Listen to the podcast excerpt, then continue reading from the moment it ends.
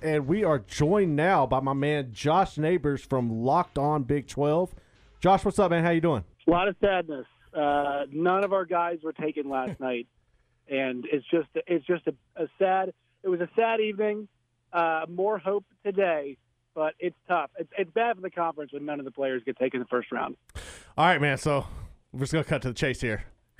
I'm playing a scenario, and I need your insight here. So I'm a recruit. I got offers from schools of all Power Five conferences, and I watch the Big 12 struggle every year to get into the CFP. Now there's no players drafted in the first round. Why should I go to a Big 12 school? It's a great question. I mean, it depends on what kind of player you are, right? I think I think for the Big 12 schools, the key for them, and this is a point that's been made by a lot of people. Uh, Max Olson of the Athletic made the point too like if they got to make sure they get those three and four star guys, and even two and three star guys that fall through the cracks end up being really good players. It's really important you get those guys, and you can you know end up making them really good players. And so I, I think it's important for them to get those kind of players moving forward and develop them into good talent. And I think that's that's the key for them. But I mean, I still think Oklahoma, in terms of like selling, you know, you should go to a place like Oklahoma, a place like Texas under Sark. Those schools should still have some selling power it's just it's on the development now. You've got to develop the players and make them into NFL guys. The recruiting part's not the big problem. The development is the problem. Uh, one of the players I, I, really thought Trevon Moehrig would get drafted last night at TCU. He was the one guy that I, I really had high hopes for. Were you surprised that he wasn't drafted? And where do you think he goes today? Yeah, it's, it's a great point. I mean, Moehrig was a guy I think at safety a lot of people wanted. There was a bit of a run at edge rusher there towards the end. Um, you know, I, I thought he would go in that, in that back part. I thought he's a guy that can build depth in the back end. I, I just think people have some questions about his ability to uh, to tackle in space, maybe, or to, or to hit.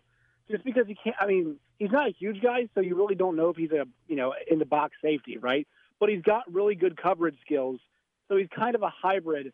You know, I don't really know who would go with him. I mean, I mean Jacksonville right there uh, at 33 could definitely take Moehrig. It's a spot where he can make an impact, but yeah, eh, he's an interesting player just because his size. He's not big, and so he's not really a sure safety in terms of a guy like you know Landon Collins or Jamal Adams who can really thump in the run game. I think that's what people have reservations about. All right, so I, I really feel like there's going to be a run. You know, the second, third round on some of these Big Twelve guys. Who are some of the the people that you think we should keep an eye on as you know the later rounds start to unfold? Creed Humphrey's going to get taken. I can tell you that. For I mean, I you know, I think everybody would be shocked if Creed didn't go. Um, Teven Jenkins, look, I think Teven Jenkins is his value is the fact that he can play tackle and guard, uh, and he's really good in the running game. And you know, I, I know it's a passing league now, but a guy like that is just nasty, good at getting downhill. Like that flexibility is really valuable. The fact that the guy can move around if there's an injury, you know, he can move from one place to the next. I love that about him, I, and I really think that's going to be valuable for a team. I, I don't think he goes very long today whoever gets Tylan Wallace is a very lucky team. Uh, he is one of my favorite players in this draft. If you go watch uh, the Senior Bowl, there wasn't a corner who could cover Tylan Wallace. There's no wasted movement. He is athletic. He's great at getting open. He's very good at high pointing footballs. The injuries are keeping him back, but he's a player that I think definitely is going to have an impact at the next level and is going to have some staying power in the league. Talking with uh, Josh Neighbors from the Locked On Big 12 podcast. Josh, uh, Kansas made a little splash as they name a head football coach. And man, I, I, we were talking about it today in the office. The timing is just very, very interesting to uh, to be at May and naming your head coach. Well, it's really funny. So I talked to Jesse Newell of the Kansas City Star about two weeks ago, and I said that same thing. I said I don't think they should do this, and he said, "Well, you're probably going to be wrong." and it sounded like they were closing in on, on Monken and and Leipold. And I really wanted Monken. I really wanted them to run the triple. I really, I was like really cheering for that very hard. But Leipold's a guy, you know, at Buffalo who's done an excellent job. The record's not great, but I mean, when he got there, he turned that thing around. And uh, they've done it with the passing game. They've done it with the running game at times. That, that the fact that he's adaptable is what you need at Kansas. You need a guy that says, okay, who, who do I have? What do I have here? And what can we do best to compete with other teams? That's what I like because if you have vision at Kansas, there's no guarantee you can get the guys in there to go and you know fulfill that vision. So I like him as a guy that can uh, coach the players that he has there. I think it's a good hire, and you know I, I like it. Once again, the timing's weird because he's going to have to try and keep as many guys as possible on the roster right now. um, and all of them like Coach Jones, you know, clearly right now too. So there's uh, a, a dance that has to be done there, and he's going to. I mean, it's a long term build. Like th- there has to be patience for this guy moving forward.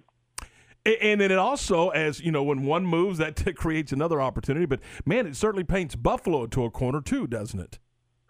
Yeah, it's tough. You get to hire a new coach at a program like that in Buffalo. Um, you know, that's a program that might go towards the FCS ranks, right? To go look at a job, to go look at a guy. Um, you know, somebody at that that level who really wants to make that jump from from P5 or excuse me from uh, from FCS to you know to the D, D1 level that's probably where they're going to look, or they might hire an assistant. But that's that's a difficult one. I mean, especially for a program like that and in a place like that, really tough to lose your coach right now when you're in the midst or done spring spring ball for most teams. So Oklahoma running back Seth McGowan hit the transfer portal yesterday. How much of that do you think is just Kennedy Brooks returning and you know taking back those reps, or and where do you think that he might end up?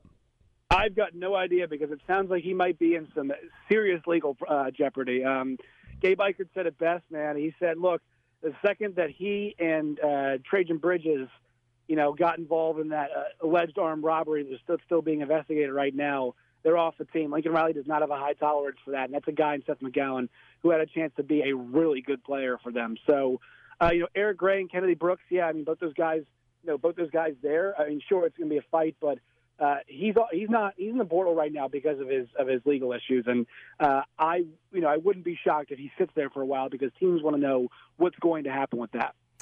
Hey Josh, man, we appreciate it. Uh, tell us a little bit about the the podcast and what you got.